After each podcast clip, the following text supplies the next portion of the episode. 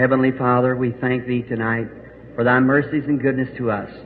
And now may Thy Spirit dwell with us deeply tonight. Pour us out a rich blessing out of heaven. That when we leave here, may we go with a joyful heart. Tomorrow's a Sabbath. The schools will be open around the land. If daylight dawns in the morning, pastors will be taking their places, teachers at their places. God give this California a real shaking of old-fashioned Holy Ghost meeting tomorrow, all over, everywhere. Get glory, Father. Heal the sick tonight and the afflicted. Bless us together. Save all the sinners and call back the backsliders. For we ask it in Jesus' name. Amen. Be seated if you will. And the Lord bless you. I wish to read just a portion of Scripture. I'm going to ask my dear brother Ekberg if he will sing for me after I read this portion of, of Scripture. Found in the book of uh, Romans, the fourth chapter, beginning with the 16th verse. Therefore, it is of faith that might be by grace to the end that the promise might be sure to all the seed, not to only that which is of the law, but that which also is the faith of Abraham, who is the father of us all. As it is written, I have made thee a father of many nations, before him whom he believed, even God, who quicketh the dead, and calleth those things which be not as though they were, who against hope believed in hope, that he might become the father of many nations, according to that which was spoken, so shall thy seed be. And being not weak in faith, he considered not his own body, now dead, when he was about a hundred years old, neither the deadness of Sarah's womb. He staggered not at the promise of God through unbelief, but was strong in faith, giving glory to God, and being fully persuaded that what he was promised, he was also able to perform. And therefore it was imputed unto him for righteousness.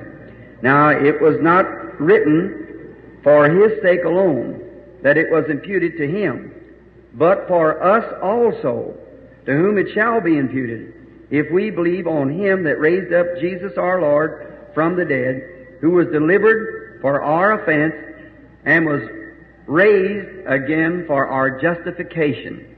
May the Lord add his blessings to the reading of the word. And brother,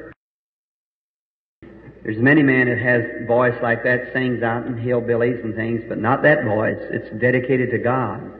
I'm thanking God for it, for that wonderful man of God. To you who know the secret of what I know, did you watch him how he walked here and walked back? That was different from Chicago, wasn't it? well, we thank the good Lord tonight for all He has done for us. For His mercies endures forever and ever. His praises into all ages. And now, tomorrow is our closing service, tomorrow afternoon, 2.30. And now, I believe Brother Woods, if you'll see Billy Paul, if he hasn't already seen you. And by the way, tonight is the last of books, uh, the pictures. We do not sell on Sunday. We don't believe in it. So we, um, there'll be Brother Woods will be leaving tonight, immediately after the service. If you care for books for the Christmas present from someone or something, pick them up at the stand. And then tomorrow, each one of you, you visitors here now, there's several fine, full gospel churches cooperating here in this meeting, and we trust that you'll find you a place to go tomorrow.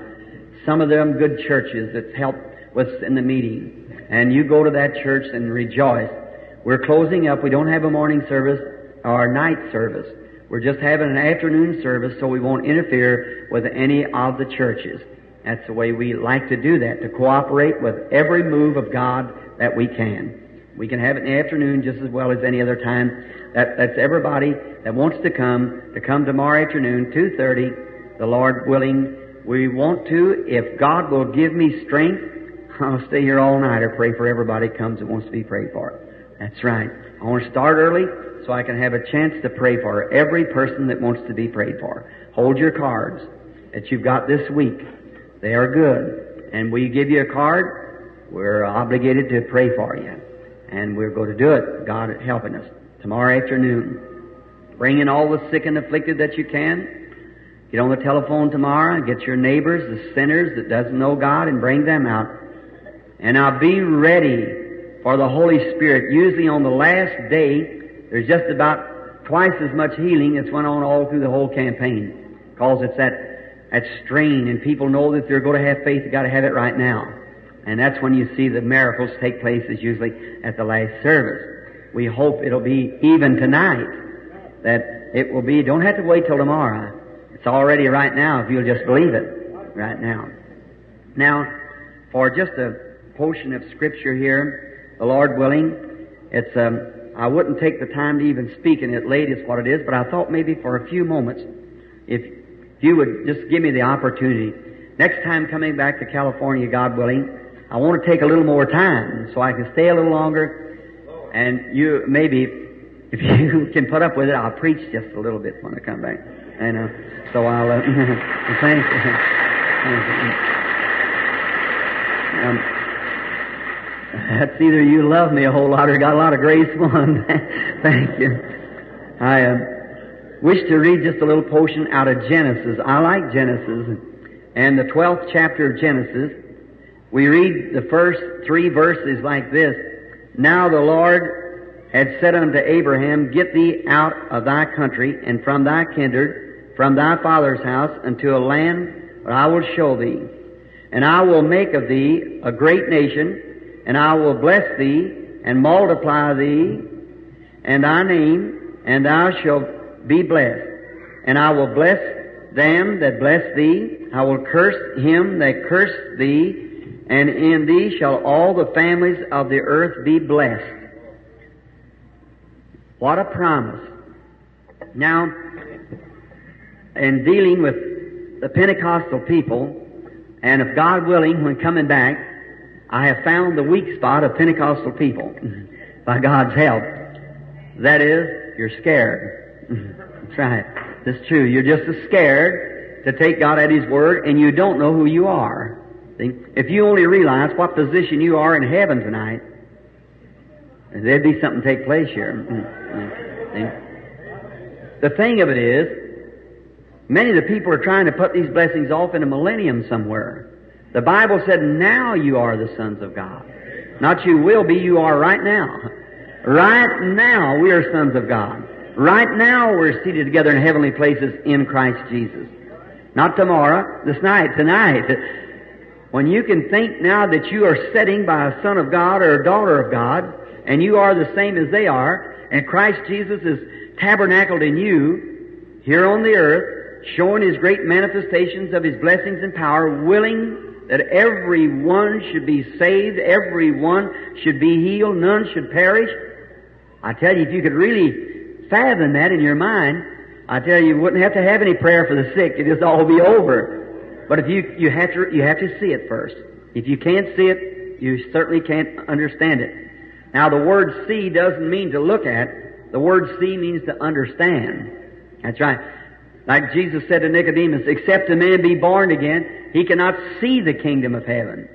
Now, I didn't mean, you've looked at a lot of things and say, I just don't see it. That means understand it. You can't understand it until you're born again. When you're born again, you realize what makes these people act like this then, see? You, you have to accept it yourself and have a personal experience. Now I want to speak for a few moments upon who we are, why we are, what we are. Who we are and why we are, what we are. I would title it for, if I call it a text, I haven't got time to use it in that way, but if I would call it that, would be the unconditional covenant that God made with the people. Now, if you'll give me your undivided attention just for a few moments, and I will see what the Holy Spirit will pick out of this text for me as I turn to it coming down the road just a while ago. And I, I want to speak of the unconditional covenant God gave to man. Man has always tried to find a way to save himself. He's tried to make himself a religion, work out his own salvation, and try to save himself. It's the nature of a man to do that. And in the Garden of Eden, as soon as the man realized that he had sinned, And instead of him running up and down the, the street or the paradise there saying, Father, Father, where are you? He was hiding, and it was God running up and down the way hollering, Adam, Adam, where art thou? See the nature of man? Instead of coming out and confessing in the open and being sincere about it and saying, God, I've sinned and forgive me, he'll run and hide behind something. And the one thing Adam did, which is a great strain on man, he made himself a homemade religion. now we know the word religion means a covering. And Adam, instead of saying, God cover me, he made himself some aprons out of fig leaves, he and Eve. And they worked all right as long as God wasn't around. But when they come in the presence of God, they realize that their fig leaf religion wouldn't work. And brother, there's so much of that today that I'm afraid that you're going to find the same thing when God comes again. That homemade fig leaf religion won't stand in the presence of God. God had to make a covering for them. Now, if you'll notice what caused this great thing in the beginning, God took man for a pardoner. And he made a covenant with a man, equal, and told a man, if thou shalt do this and not do this, and the man broke his covenant. And he always breaks his covenant. Man just can't keep his promise, that's all. There's only one can keep his promise, that's God. Man cannot. He breaks his covenant every time with God. But right in Eden, watch God. He said, I, I, the personal pronoun, I will put enmity. Not if you'll do a certain thing, I'll send a Redeemer, but I will put enmity between uh, her seed and the serpent's seed, and so on. I will do that. Not on any conditions that Adam had to do, but he said he would do it sovereignly. And now, how God has always made his covenant, and when he made it with the man, the greatest mistake that Israel ever made was in Exodus, the 19th chapter, when grace had already provided a Savior, it had already provided a deliverer, it had already provided an atonement, a shed blood, and Israel said, don't let God speak, let Moses speak. They wanted a law or commandments or something that they could do themselves. You see the nature of man? Trying to find something to do himself towards merit salvation. Now, see what the grace of God had already done? Sent Moses a deliverer and sent an atonement, a shed blood, sacrifice, a medium between God and man. And after grace that did all this, then still the children of Israel wanted something to do to merit their salvation. Isn't that just like the people today? You want to keep Sabbath days, quit eating meat and doing something other. You want to do something to merit your salvation when it's just as free as free can be. That's right. I hear people say, Oh, praise God, I sought God day and night. No, you never. There never was a man sought God. God seeks man, not man seeking God. Oh, you say, preacher, I did. No, you never. Jesus said, no man can come to me except my Father draws him first. See? You don't seek God, God seeks you. It's always the seeker. God seeking the lost, not the lost seeking God. You couldn't have nothing to do with it. You're not saved tonight on any merits of your own or anything. You're saved because God's sovereign grace called you to Jesus Christ. the only way. It ain't whether you keep Sabbath days or new moons or whether you eat meat or don't eat meat, whether you do this or do that. You're saved by grace and grace alone. The only thing. Now, when you can get that in your mind, settle down that it's nothing you can do about it. You'll find out the same thing works by healing. If God will help me in a few moments, I'll show you that healing is on the same basis. That's right. It's uh, God's uh, unconditional covenant, not what you can do for Him. Someone said, Brother Branham, when you was off those eight months that time, almost to a breakdown, did you keep your religion? I said, No, sir. My religion kept me. That's it. I can't. It isn't whether I hang on or not. It isn't whether I hold out. It's whether He holds out or not. Whether He held out. Nothing I can do. It's what He has done for me, what Christ done for me in God. That's the reason I'm saved tonight. Yes, sir. Not what I could do. Not by good works are we saved, but by His mercies. God has saved us in Christ unconditionally. We were Gentiles, alienated from God, cut off without hope, without mercy. Christ in His sovereign grace died in our stead, taking our place. So it's not nothing we done, nothing we could boast in. Paul said, God forbid that he'd boast save the cross of Jesus Christ. That's right. In Christ, he boasted. Now, after the antediluvian destruction, the wiping off of the world, God started the people out again. And in Genesis, we find a man by the name of Abraham, the son of, of I forget what his father's name, Hiram, that came down probably from Babylon, idol worshiper, came down in the valleys in the, of Shinar, dwelled in the land of Chaldea, the city of Ur. He was married to his half sister, Sarah. And as they came down in this land, and all the peoples there was everywhere, Abraham wasn't any better than anyone else. But God, by sovereign grace and election, called Abraham according to election. That's it. No thing said that Abraham was any better. Don't even say he was a believer in the beginning. But God, with un, with his unmerited grace, Abraham was saved. And not only was he saved, but when God called Abraham, he saved him and give him his covenant unconditionally. Never, he didn't say, Abraham, now, if you'll do a, a certain thing, he said, I have. I. Ye shall. I have. Notice it. You will come to me in an old age in peace right now. Seventy something years before it happened, God said, I've already saved you. And not only you, but your seed after you. When you get to thinking of that, without any merits, without anything, God's covenant was unconditional to Abraham. God told him He saved him, and not only Abraham, but his seed also. And Abraham being 75 years old and Sarah 65 years old, 40, 50, 60, 25 years past menopause, lived with her since she was a young lady. They were married, and they was not fertile. And God told Abraham that you're going to have a child by Sarah. The impossibles. And Abraham believed God. No matter how impossible it seemed, he believed God. And it was imputed unto him for righteousness. Could you imagine an old man going around here, 75 years old, his wife 65, saying, Glory to God, we're going to have a baby. Why the, while the doctors of the day would have said the old man's just a little bit off at his head. Truly, any man that will believe God's considered a little off at his head. You are according to the world, but you're gloriously saved in Jesus Christ.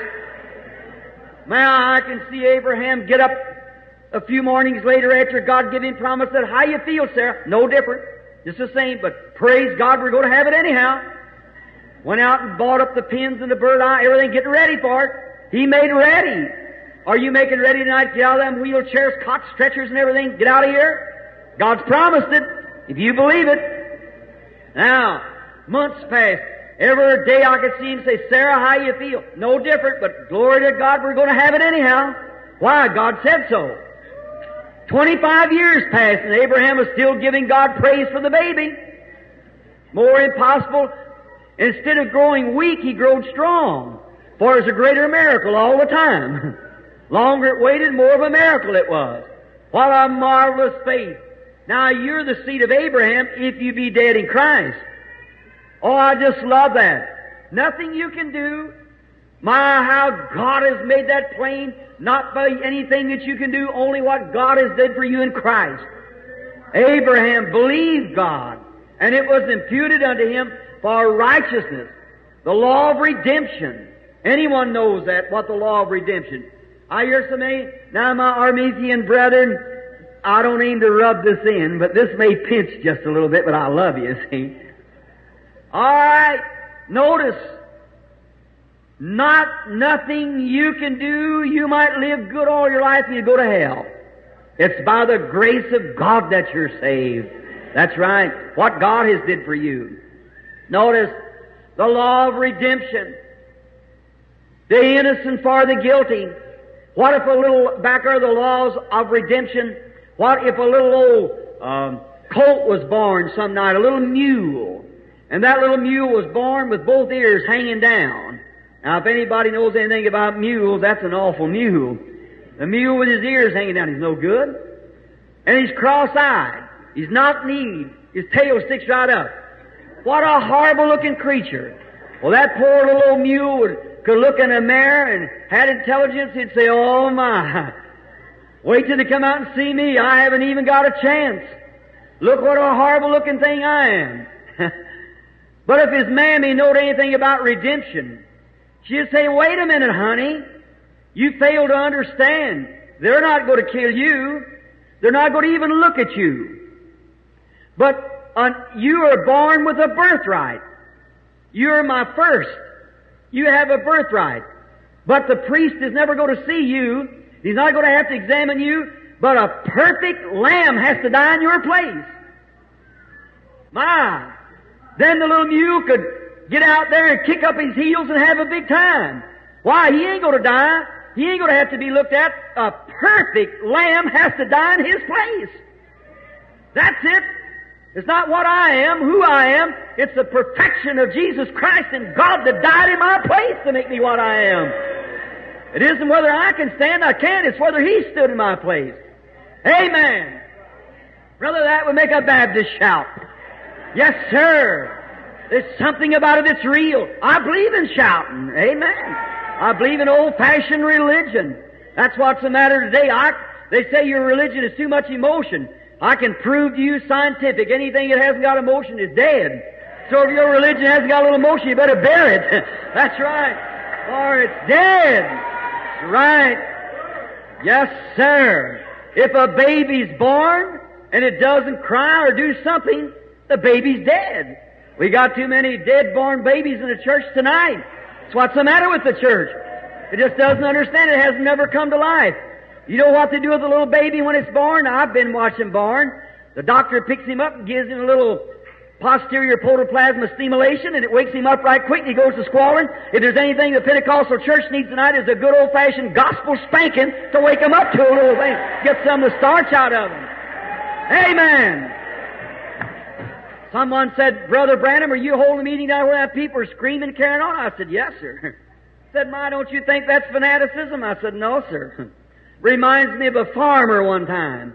He had a, a great nice farm, nice tractors, everything to farm with, but he's just actually too lazy to farm. That's all.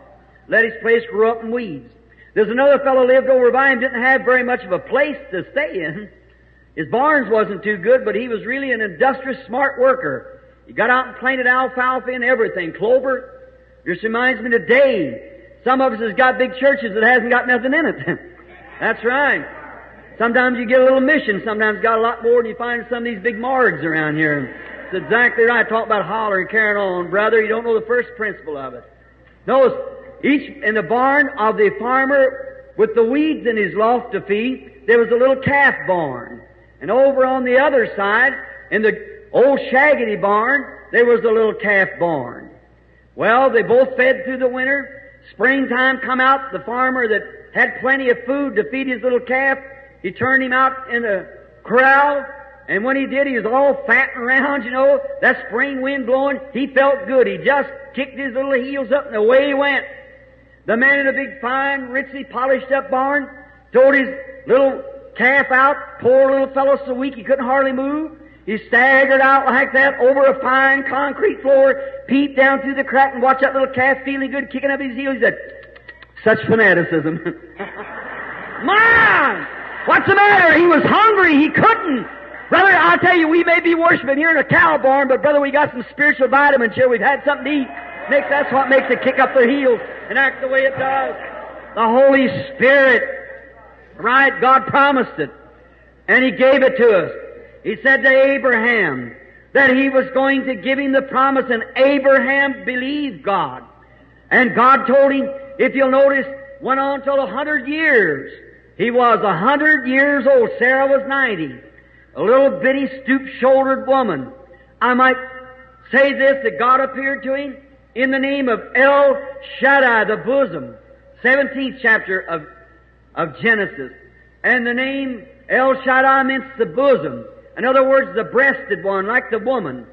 And he said, Abraham, I am your bosom. You may be old. Your strength is gone. Sarah's womb is dead. But I'm El Shaddai. I'm the bosom. The breasted, not one, two. For our salvation and for our healing both. I am the breasted one. Now you just lean upon my promise and nurse. I'll satisfy you like the baby being satisfied, and I'll bring you back to your strength again. What a promise for an old man, a hundred years old. Just lean here now and nurse from me my promise, and I'll bring you back to your strength. Now, I want to pass a little something here. This, did you ever read, you know the Bible's wrote and hid from the eyes of the wise and prudent? You believe that? And be, be revealed to babes such as will learn. Now you have to be in love with God to know His Bible. You know, He writes between lines. My wife write me a letter, she said, Dear Billy, I'm sitting here tonight. I love you very much. I'm very lonesome. That's what she's writing, but I read between the lines and I know she means a whole lot more than that. See? Because I love her. And that's the reason when you read God's Word, if you love Him, He reveals the in between the lines. Notice, when Abraham and Lot separated, and God had to destroy Sodom, get rid of Lot, as long as Lot hung around, they had trouble.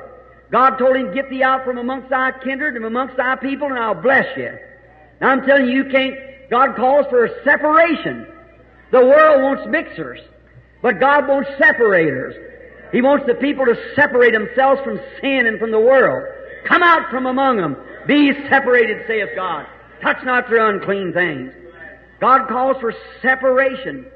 Now, but Lot, his kinfolks, hung along all the time, as long as his dad was hanging around, the old fellow was causing trouble. God said, separate yourself from your people. Well, after Lot went out in the well-watered plains of Sodom and become the chief man of the city, thought he was getting along all right, Abraham lived on the barren lands. But Abraham had the promise. I think of that today. The true believer may have to be in a cow barn or something else, but he's got the promise. What difference does it make? Yes, a tent or a cottage, why should I care? They're building a palace for me over there. No matter what you have to put up with, miss a few meals and so forth for the kingdom of God's sake, what difference does that make? We're heir of all things. The Bible said we was. This world belongs to us. Blessed are the pure in heart, for they shall see God. Blessed are the meek, for they shall inherit the earth. All ours. Through Jesus Christ. Notice, I hope you get this now. Notice that Abraham sitting up there, the meal barrel will get pretty near empty. Lot sitting down there, cross-legged, doing good. His wife belonged to all the societies, I guess, in the city. All the stitch and sew parties and everything else. But she become to love it. But Abraham had to do with just a little bit. But one day while sitting under his oak, he seen three men coming up. He was a spiritual man and he realized that them wasn't ordinary men. Though they had dust on them, said they'd traveled from a far country, yes, all the way from heaven, and come up before him. He washed their feet, slipped in, killed a fatted calf. Sarah made some corn cakes, brought them out, and sat down and eat butter, milk, corn cakes, what a dinner they had. And now I want you to notice who was eating. After eating, the angels went on, the two angels went on to Sodom, but the one that stood behind and talked to Abraham and vanished in his sight, Abraham said, I've talked face to face with God. Oh my! Notice, Sarah, when he said, Abraham, you've been faithful now, you're 100 years old. Sarah's a, nearly 100. But I'm going to visit you according to life. Sarah in the tent listening. And when he said she's going to have the baby and her a hundred years old early, she put her hand over her mouth and laughed. The angel said, why'd she laugh? What would be that estimation here in Los Angeles? That angel was using me. I want you to notice a little something here for, a little something for us older people. You remember when you was first married and you happened to go down to the altar, some of you brethren, with your wife, and you've seen her, how pretty she looked, her black wavy hair, whatever color it was. Your hair was smooth and, had her by the arm and you married her, you thought how pretty she was and she looked over how straight she was standing. But today, the hairs has turned gray, slipping out, stooping shoulders. Something's happened. I was talking to a doctor not long ago and I said, Doctor, I want to ask you something. You tell me that as I eat food every day that it turns the blood, blood cells is life, that I renew my life every day. He said, that's right. I said, why is it I eat the same kind of food I did when I was 18? I eat that much food when I was 18. I become stronger and bigger. And I'm eating the same kind of food and getting weaker all the time.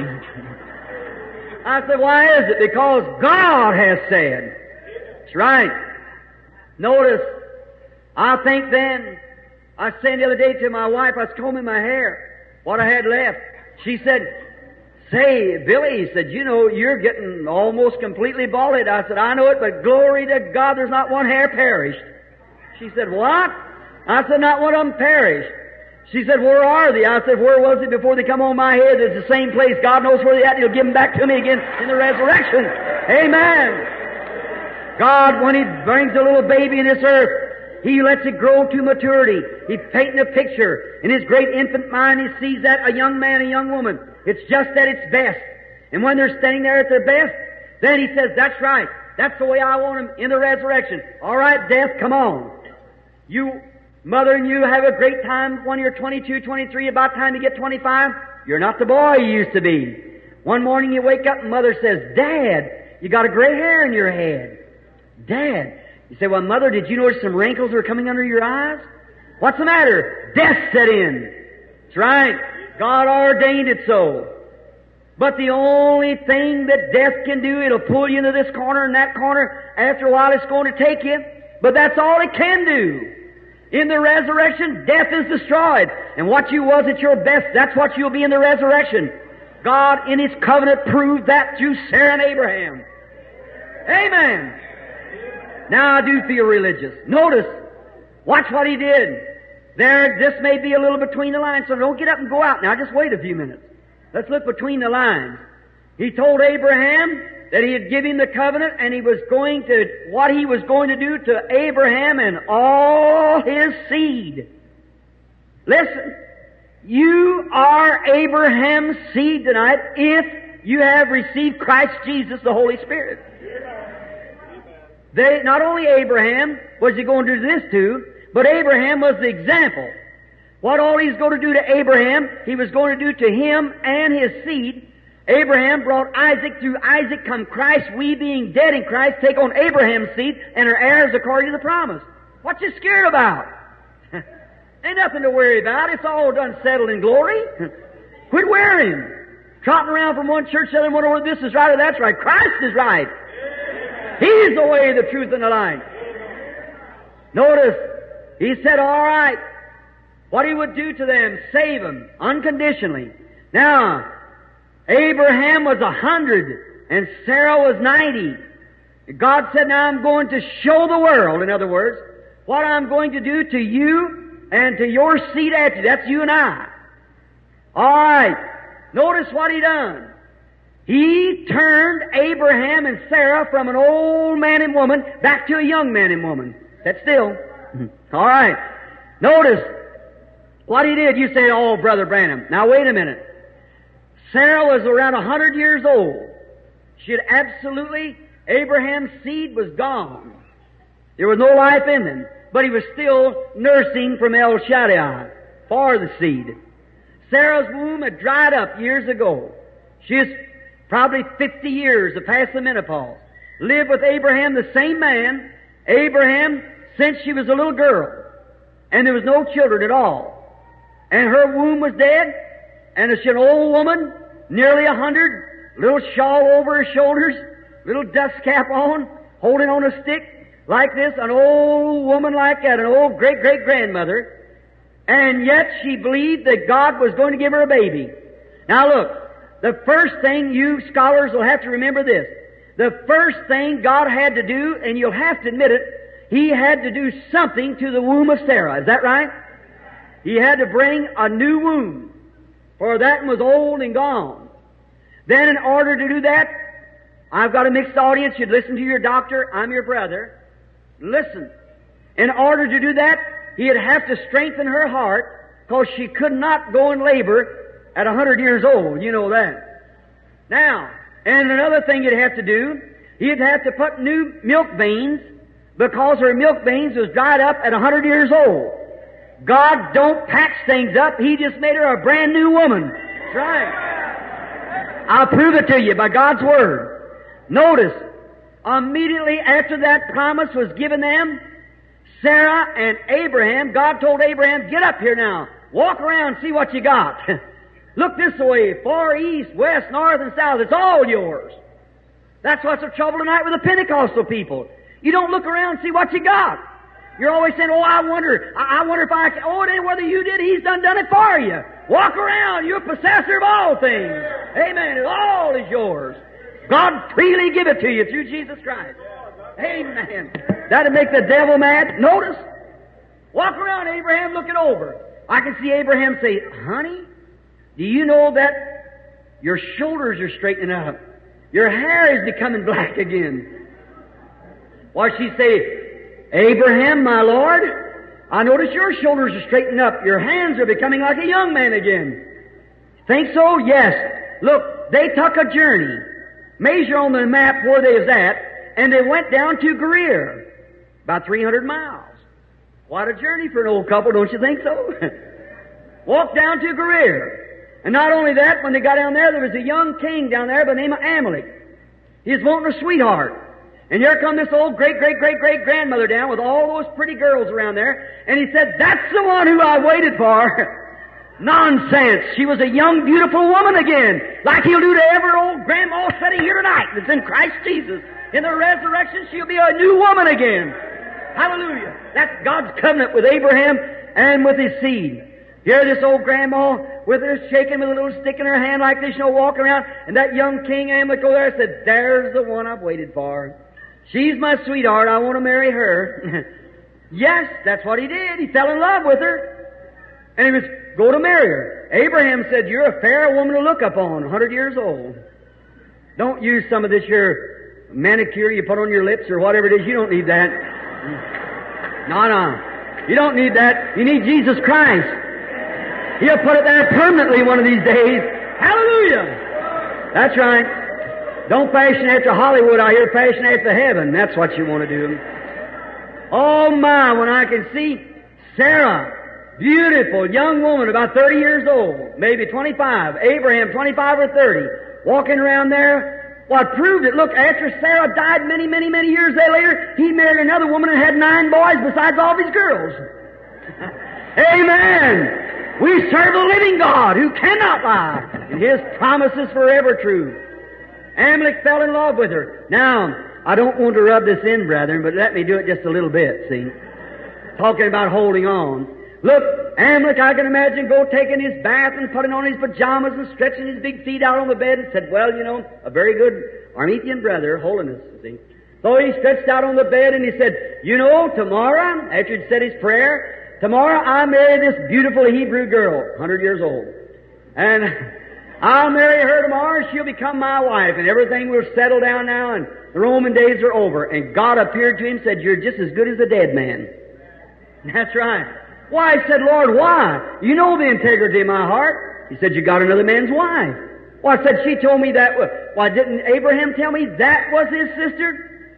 I didn't know it was another man's wife. so That's the reason I know the integrity of heart. I kept you from sinning against me. Now, a righteous man done nothing.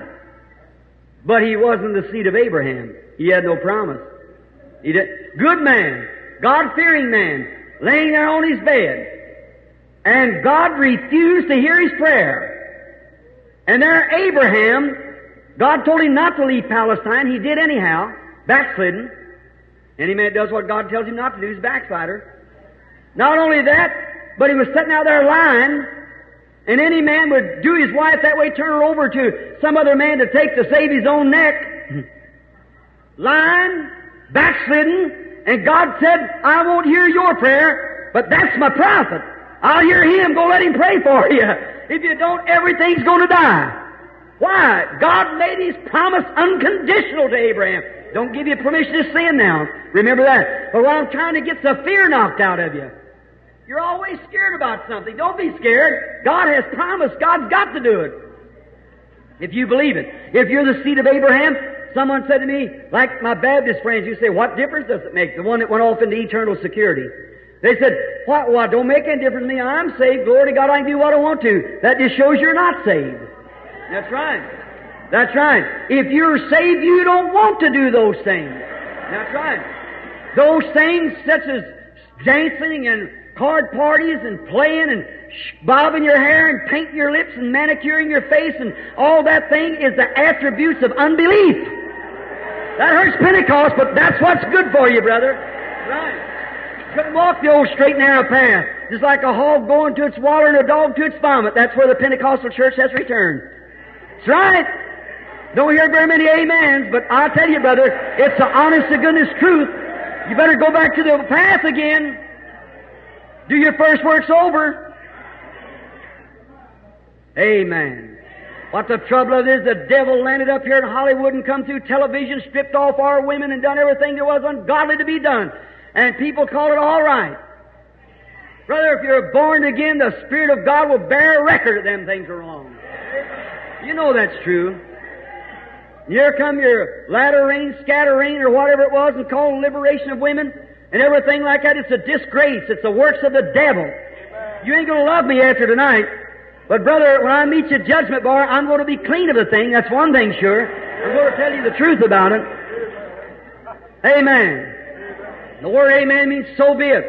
I can see Amalek then go out, a good man, go to Abraham, take him some offerings, and Abraham prayed and God opened the womb of everything Amalek had. God blessed him. Now to the covenant. I'm taking too much time, I'm sure. But just a moment to the covenant. God said, Abraham said, Lord, now listen real close to you unbelievers. Lord, how will I know I'm going back to the covenant now. How will I know that you will do this for me? God told Abraham, said, come out here and bring me a, a, a she goat and a, a heifer three years old and some turtle doves and come out here and I'll show you and give you the covenant. Show you what I'm going to do for you. So he takes Abraham out and he took the, the animals and split them in half and laid them out and then he took the turtle doves and threw them in whole. Wish we had a little more time to deal on that. Look, why did he split the tur- everything but the turtle doves? Why did he split everything but the doves and the young pigeons?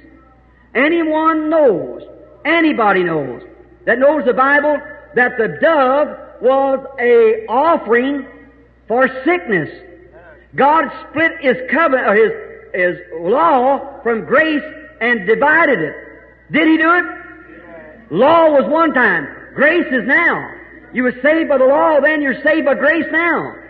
So God split the heifer and the, the sheep and so forth. He split that open. But the turtle doves and pigeons he thrown in whole. Showing that this never has God's covenant changed about healing. He was the healer of the Old Testament, He's the healer of the New Testament. All the same, He did not separate them. They're inseparable. I'm the Lord that healeth thee. Notice, we had a little more time to dwell on it. Maybe he can when I come back. Notice this.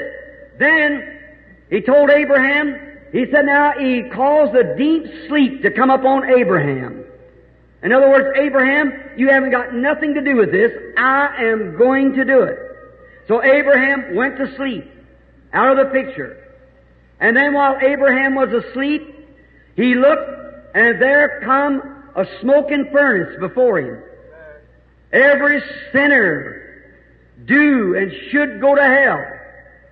And then, first thing was a horrible darkness, death, then a smoking furnace, hell.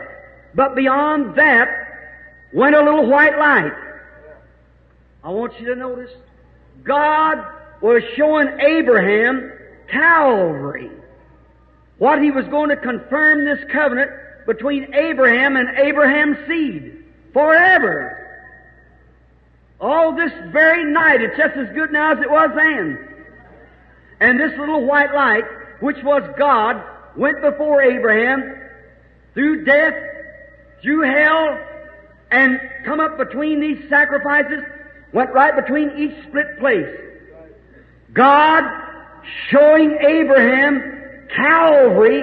Abraham, he didn't say, if you'll do this or if you'll do that. He showed him what he was going to do for him and his seed after him. And we are Abraham's seed. The turtle doves is laying there for the healing, salvation. Now, in the Old Testament, first man make covenants. So the covenant in Japan, the way they make a covenant, they make a covenant with each other, then they get a little bit of salt and sprinkle it on one, the other throws it back on the other. That's a covenant. We in America, when we make a covenant, we reach out and shake one another's hand and say, shake on it. That's a covenant. But in the Testament times, in Abraham's time, the way that man made a covenant, he killed a beast and split it open and taken the covenant and walked up and wrote the covenant out, what it was, then tore it in two. One taking one piece and one another. When they come together, those pieces had to dovetail just like that. And they took an oath. If they broke that covenant, made their body be like the dead body of this beast that was laying under them. What a beautiful picture of God making His covenant with the church. When Jesus Christ went to Calvary, who was God Emmanuel, God ripped Him apart at Calvary, tore the covenant in two, took the body up to His right hand, and sent the Holy Ghost back on the church. And the same Spirit was on Jesus Christ is in the church today, and the same Holy Ghost that was back there has to be the same Holy Ghost when we come together, making Jesus Christ the same yesterday, today, and forever. And today we have the same baptism that they had on Pentecost when our part of the covenant was thrown back. You believe that? We speak with tongues like they did. We prophesy like they did. We shout like they did. We praise God like they did. We have signs and wonders and miracles just like they did. God's unconditional covenant with the Pentecostal church. Amen. There you are. What you scared about then? Every divine promise in the book belongs to you, and you're an heir to it. Amen. There you are. See, the covenant was torn two. God tore Christ in two. You believe that? He took his body up and set him on his right hand side and sent the Spirit back to direct the church in the resurrection power. And that Jesus said, the same things that I do shall you also, for the same Spirit was in him as on the church. And that church has come down through the age. And here it is tonight. Jesus was made fun of, criticized. He saw visions, told the people the secrets of their heart, criticized. That same Spirit's on his church tonight. It was on Peter, on Paul, on all the Pentecostal brethren. They did signs and wonders. Jesus Christ spoke in tongues. The church spoke in tongues. Jesus Christ saw visions. The church saw visions. And tonight they're criticized and made fun of, but what is it? It's Abraham's seed, God's unconditional covenant give to the people. Hallelujah. I'm so glad that I can say I'm one of them. Amen. By God's grace I am one of them. I'm so happy that He let me see these things, my brethren. That I see that God, now the only thing it is that Abraham's seed here, not because of your choice, but because of God's election. God chose you before the foundation of the world and knew that this meeting would be sitting right here tonight. Before there ever was a star in heaven, God knew this meeting would be here tonight. That's exactly right. That's my Father. I'm His Son. You're His sons and daughters. That's our Father. The devil's put these afflictions on you. Deny it. He has no legal rights to do that. He's only doing it because that our unbelief permits him to do it. We have all things in Christ Jesus and we own it. Right now we're sons and daughters of God and the seeds of Abraham with an unconditional covenant, with the power of the Holy Ghost, with the resurrection of Christ, with signs and wonders and miracles working in the church. Hallelujah. Brother, I'm telling you, he's a liar. And he's afraid of the Word of God and he's afraid of the power of God. Amen.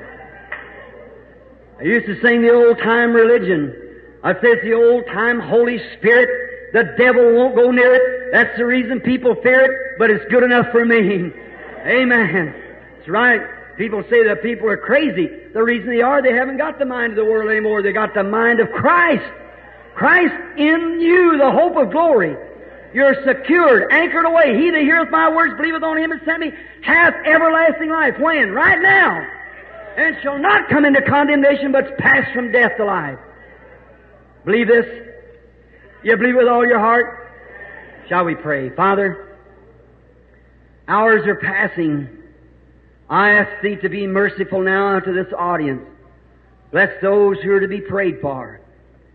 With all the simplicity of heart, I ask you, Lord, to heal the sick tonight.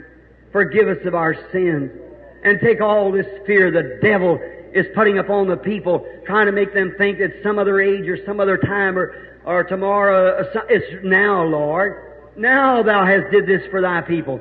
And may the cripple walk, may the blind see, may the deaf hear, may demons be cast out.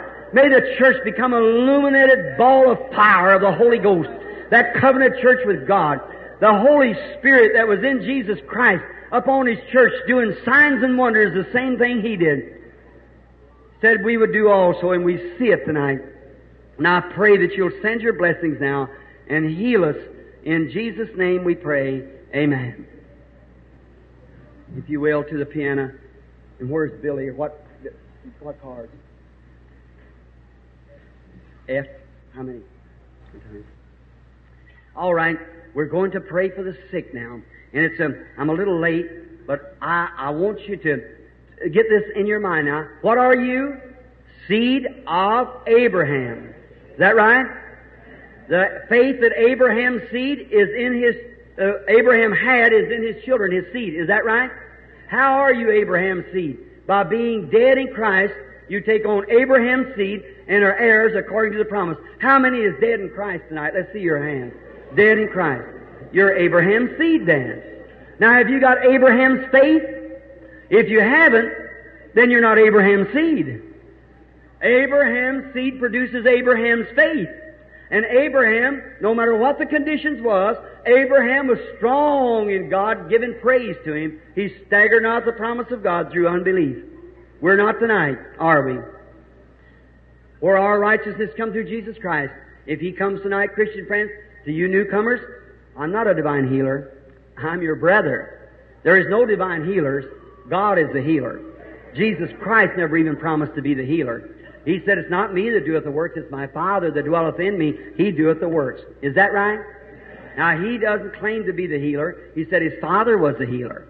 Now, and he said, when he went to the people, he knew what was in their hearts. He called them out of the audience of what was wrong with them. Thy faith has saved thee from the blood issue, and thy faith has saved thee from the blind eyes. And he knew, perceived their thoughts. Talked to a woman at the well and said, a little while till he called her spirit, said, Go get your husband. She said, I have none. Said, You got five? She said, I perceive that you are a, a prophet. We know that Messiah's coming, tell us all things. When Philip got converted, went and got Nathaniel. And Nathaniel said, Could anything good come out of a Nazareth? And Philip found him praying under a tree. So he said, Come see. So he come around the hillside and down through the city and up on the other hill. There was Jesus. Jesus perhaps standing praying for the sick, his custom was. When Philip walked up to Nathaniel, Jesus looked over and seen Nathaniel said, Behold, an Israelite in whom there is no guile. In other words, a believer, a righteous man. And that astonished. Him. He said, Well, how'd you know me, Rabbi? He said, Before Philip called you when he was under the tree, I saw you. He said, Thou art the Son of God. You're the King of Israel. But the Pharisees, the religious people of that day, said, He's Beelzebub, the chief of the fortune tellers. Well, they still think the same thing. But he's still the Son of God. Jesus said, These things that I do shall you also, even more than this, for I go to my Father. You believe that tonight to be the truth? May the Lord bless you. Was that G or F? F. Let's take 1 to 25 then, or 50, or I don't care how many stand. Who's got F, prayer card F1? Raise your hand. Prayer card F1? Did you say F? At one, all right. One, two, three, four, five, six, seven, eight, nine, ten, fifteen, twenty, twenty-five. Uh, it doesn't make any difference how many of that stands. And the rest of you with numbers now, if you're, you'll be called maybe a little later on, maybe tomorrow. Everybody will be prayed for. F one to F twenty-five, if you will. All right.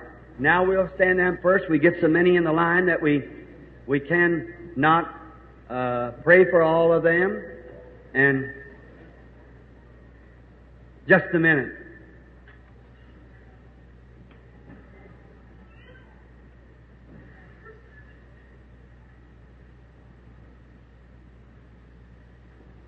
That's your father, young man. You believe me to be God's servant? There's a light hanging there now. I see a water flying. That man's a returned missionary. He's been in some, it's Greece. He returned from Greece. He had leukemia of the eyes, didn't he? Lay your hand over on him and let's pray. Lord God, creator of heavens and earth, open the eyes of that blind man. May he go out of here tonight seeing. Through Jesus Christ's name, I ask it. Amen. God bless you, Dad. Turn around, put your arms around your son there. God bless you. Now, don't fear. Your sight's coming to you. You can see even now. I see in the vision. You can see the lights. Put your hands up towards the light. Raise your hands up and point up there. Point, point your shoulders around where the lights are. If you can see the lights, wave your hands like that back and forth. Wave your hands. So look up towards the light. God's given you your sight. Can you see around now? Say, praise the Lord. Walk on up here. That's all right. Just go ahead and walk around the place. God's with you. There you are. There He is. Let's say praise be to God who gives us the victory through our Lord Jesus Christ. The Holy Spirit of God is here to give sight to the blind. Your sight will come all right, my brother. Don't you fear or wear. Let's bow our heads. Heavenly Father, we thank Thee for Thy loving grace and kindness and mercy. Send Thy care upon this man who was staggering through the darkness and now by the grace of God is walking around in the building. We thank Thee, Father, for all these kind things that Thou hast done. And now may Your Spirit ever remain and bless them and keep them. And may everyone in here see and take heed and believe with all their hearts. In Jesus' name, Amen. Let's sing Praise the Lord, everybody. All right. God bless you, Dan. Your eyes will come all right. Don't worry. It just takes that disease that's broke forth, the devil's left him. He can see you now, brother. See? He's, oh, all right. God bless you. There it is. Jesus Christ the same yesterday, today, and forever. There he goes back to his seat. Let's praise the Lord, everybody. Let's give praise and glory. Now you say, Brother Branham, did you do that? No, sir, I had nothing to do with it. Jesus Christ showed what he was. All right, let's be seated, everybody, and bring your patience, if you will. Have faith in God now. Don't doubt. Believe with all your heart.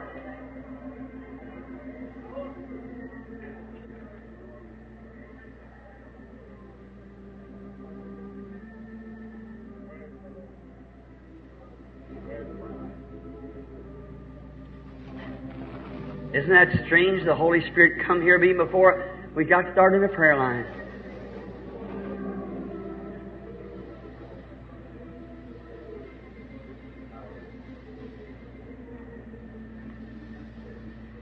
Got arthritis, haven't you, lady? Arthritis of the spine. You're Catholic by faith. But Jesus Christ make you well if you'll only believe Him. Have faith in Him. Believe and you shall receive what you've asked for. What you praying about there, lady? You got an unsaved husband sitting there, haven't you? You want God to. That's right. God bless you. You'll have your request, sister. You won't have to be Catholic no more now. You go confess and praise God and give Him all praise and glory and get the baptism of the Holy Ghost. Amen.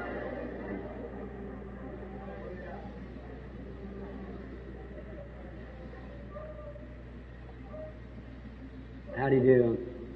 Now, in the name of Jesus Christ, the Son of God, I take every spirit in this building and every person under my control for His glory. Be reverent. Don't move. Sit still. I suppose we're strangers to each other, ladies. I do not know you, do I? But God knows both of us, doesn't He? Do you believe that the Lord Jesus Christ can reveal to me what you're here for? And if He will, will you believe that I have told the truth? That He is risen from the dead? And if we're standing talking, it's like Jesus and the woman at the well. And He talked to her a little while. I believe it was to catch her spirit. And then He told her where her trouble was. If God, knowing that we don't know each other, and if God will tell me what your trouble is, will you believe for, or whatever you're here for? I do not know. God knows. But you'll accept Jesus, won't you? You are a Christian because your spirit feels welcome. You're conscious that something's going on. It's the angel of the Lord standing near you. I see something happen. It's an accident. And a person drove away from you. It was an automobile. Struck you, hurt your wrist, and wrenched your back. That's right. Backed up and hit you and run away from you.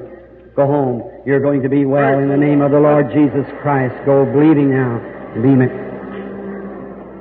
Have faith in God. Don't doubt.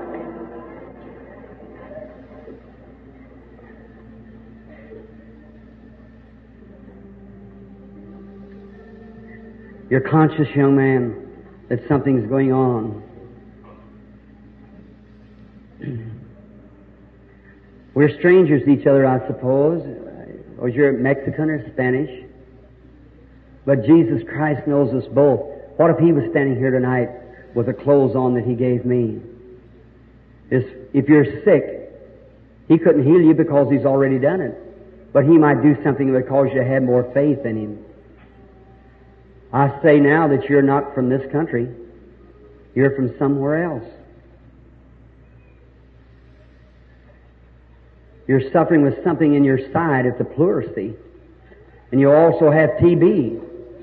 And you just come from a clinic. And you're from a place where it's got a great big hotel that said Westward Ho, Adams Streets, and, oh, it's from Phoenix, Arizona. And you're a minister of the gospel. You're over here to be healed. You're going back home to be well. Your faith has healed you. In the name of Jesus Christ, may my brother be healed. God bless you, brother. Go now. Don't fear. Have faith. Have faith in God. Believe.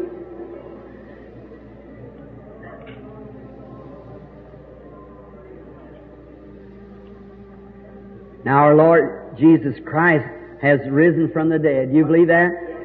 And He said, the things that I do shall you also. And He's here to do that tonight and is doing it. You can call it what you want to. That's up to you and God. See? But I know who I have believed and persuaded He's able to keep that which has been committed to Him against the day. How do you do, sir? Suppose we're strangers to each other. I see that you're an usher by your badge. You're an usher in this meeting. Do you believe me to be his servant? What do you think about these things that's been going on? You believe they come from God? With all your heart?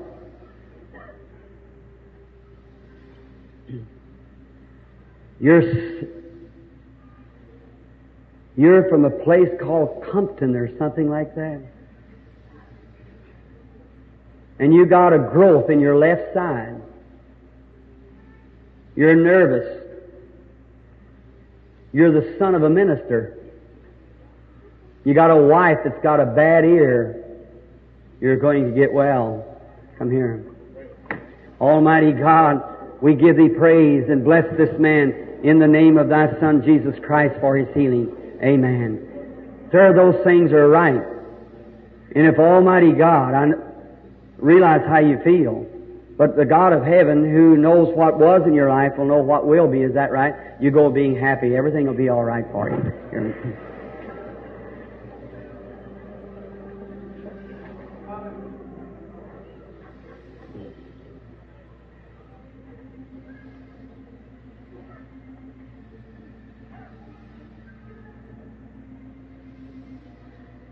Please don't move around. You realize evil spirits is moving in the building when they go out of these people? And they go from one to another.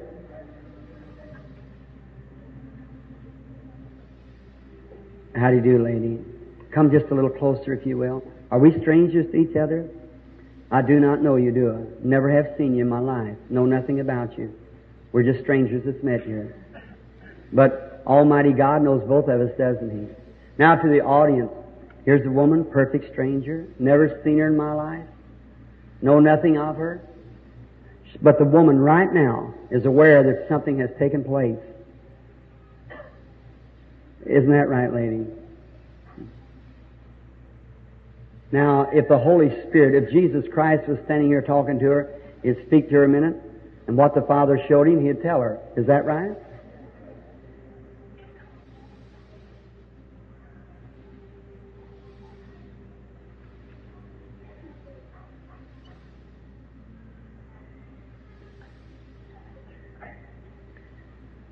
Lady, you believe that God healed you of that rheumatism man sitting right on the end of the row? Yes, you believe it? Something, it's left you. God bless you. Mm-hmm. Mm-hmm. There's the evil spirit. Black wings flashing around. He knows this time. It's epilepsy. That lady sitting right there is hanging right over. Yes, lady. Stand up on your feet. Satan, in the name of Jesus Christ, you're exposed. Come out of the woman. In the name of the Lord Jesus. God bless you. You believe? Your troubles in your throat. You've got something like um, a bronchial trouble, only it's the, I see you're vomited up, it's blood. You're vomiting blood. You've been to a doctor. He's wanted to operate on you, but he don't know what it is. It'd be best for me not to tell you. But if you'll believe Jesus Christ, you won't even need the operation. You believe it? Come here. Kind Heavenly Father, to this woman who could hemorrhage to death in any minute, I pray Thee to be merciful unto her, and I rebuke this demon that's did this evil to her. And Thou hast said, These signs shall follow them that believe, and while the anointing of the Holy Spirit's on your servant. I lay my unprofitable hands upon her in the name of Jesus Christ and condemn this disease. Come out of her through Jesus Christ, the Son of God. Amen. Go ahead now, rejoicing, happy, be well.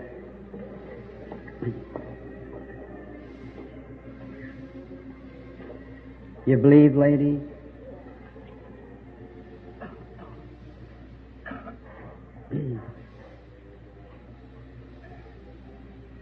In your back, a kidney trouble.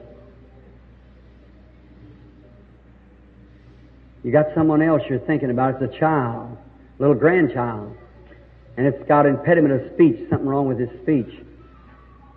You're not from here, New Mexico, where you come from. You want to go back well? Believe that the Lord Jesus Christ is standing here to make you well. Do you believe it? Heavenly Father, lay hands upon the woman in the name of Jesus Christ, the Son of God, and condemn this disease. May she go and be made whole. Amen. God bless you. Yes. Go rejoicing, sure. Amen.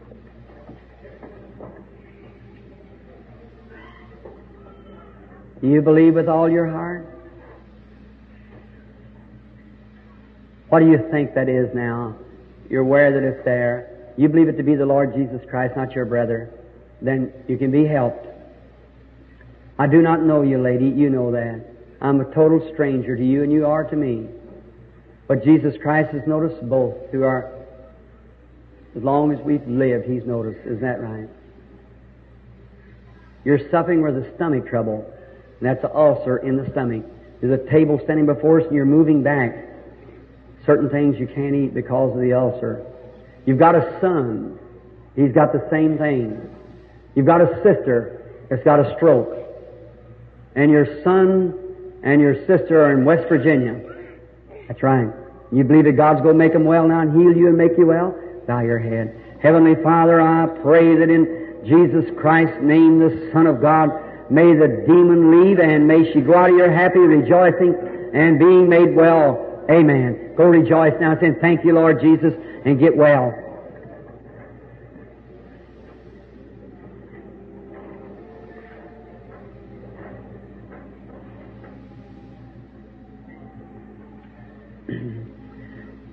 Lady sitting there with the white hat on looking at me. You got liver trouble, haven't you? Yes, ma'am. He heard your prayer then. You're going home to be well. It's left you, the starting cirrhosis of the liver. but you're healed now. Your faith's made you whole. God bless you. While you're sitting down, Mother, just being healed, the lady sitting next to you there suffering with a nervous trouble. She wants to be healed too. Lay your hands over on her. Father, in Jesus' name I pray that you'll heal her and make her well for your glory. Amen. God bless you, sister. Satan's been dealing with you, making you nervous, telling you cross the separating line and everything like that. He's lied. You're going home to be well. The darkness has all left you now. You can go home and be made well. God bless you.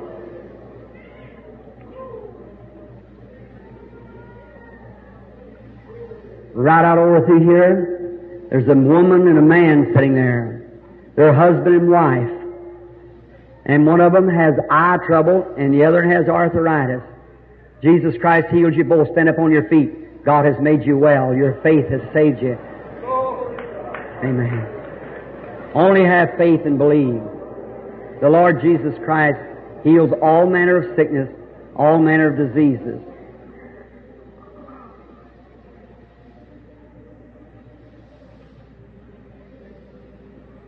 Little lady there, has your handkerchief up to your face, sitting there praying.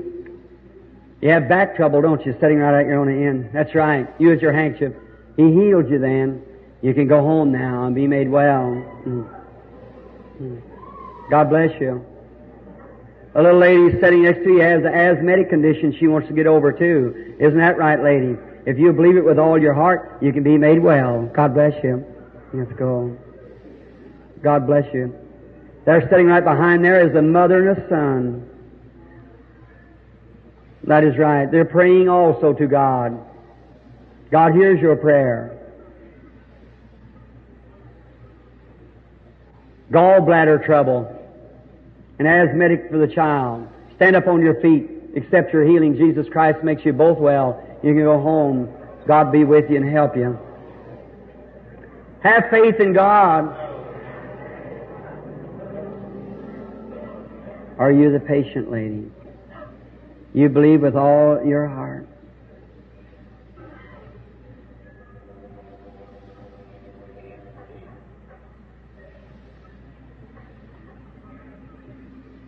You believe He'd make you well if I'd asked Him? You've had a trouble having an accident. Mm-hmm. Automobile accident. It's caused a bag of water it's on the knee, isn't it? Your husband's got something wrong with his blood. He's anemia, isn't he? Now you believe you're standing in his presence? Go and be made well through Jesus Christ's name. Amen. God bless you.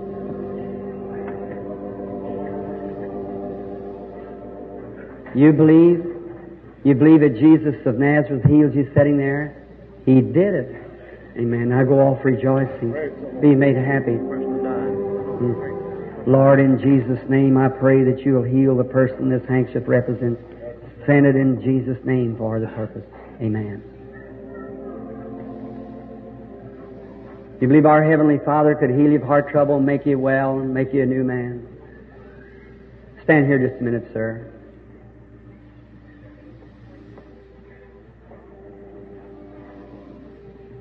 How many's got heart trouble in the building? Stand up on your feet right now.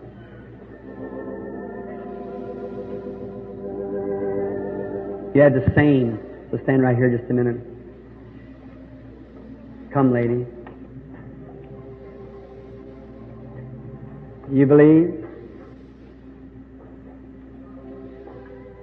Diabetes is a bad thing, but our Lord Jesus Christ can heal it. Do you believe that? With all your heart? Stand right here just a minute. Everybody with diabetes stand up.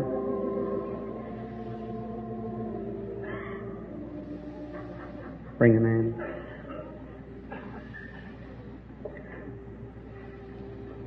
You believe? You never go blind. You believe. Every person's bothered with your eyes, stand up and stand right here just a minute. I'll show you the glory of God.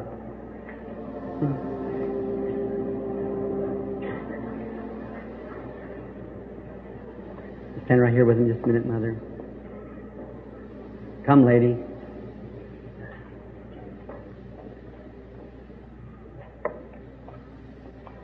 You believe?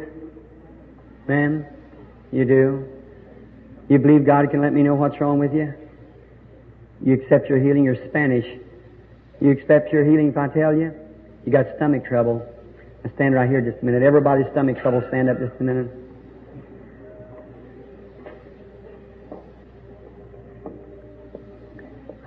Arthritis and things is nothing for God to heal. He can make them well. Do you believe that? Stand right here just a minute. Now, arthritis cases, hold your peace just a minute.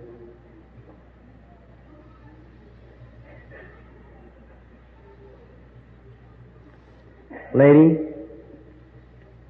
that stretcher,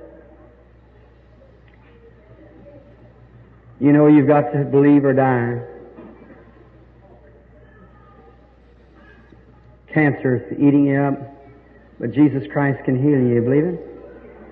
You, sir, laying there, you have also malignant growth in the leg, but you believe and God will make you well. You won't have to go in that stretcher tonight. You can go home well. You believe it? Almighty God, to these people that's standing here now, demons are exposed. This audience is standing in awe. You're now ready to heal. I pray that every demon in here will be subject to thy power. And I cast every one of them away in the name of Jesus Christ. Grant it, Father. May these people know that you're here to make well. Now, lady, you in the cot, Get on your feet. Jesus Christ makes you well. You do the same thing, young men. Come out of that stretcher in the name of Jesus Christ. Every one of you, raise your hands and give God praise. Hallelujah, Lord Jesus, the Son of God. Cast out evil power may Jesus Christ rule supremely in your through Jesus.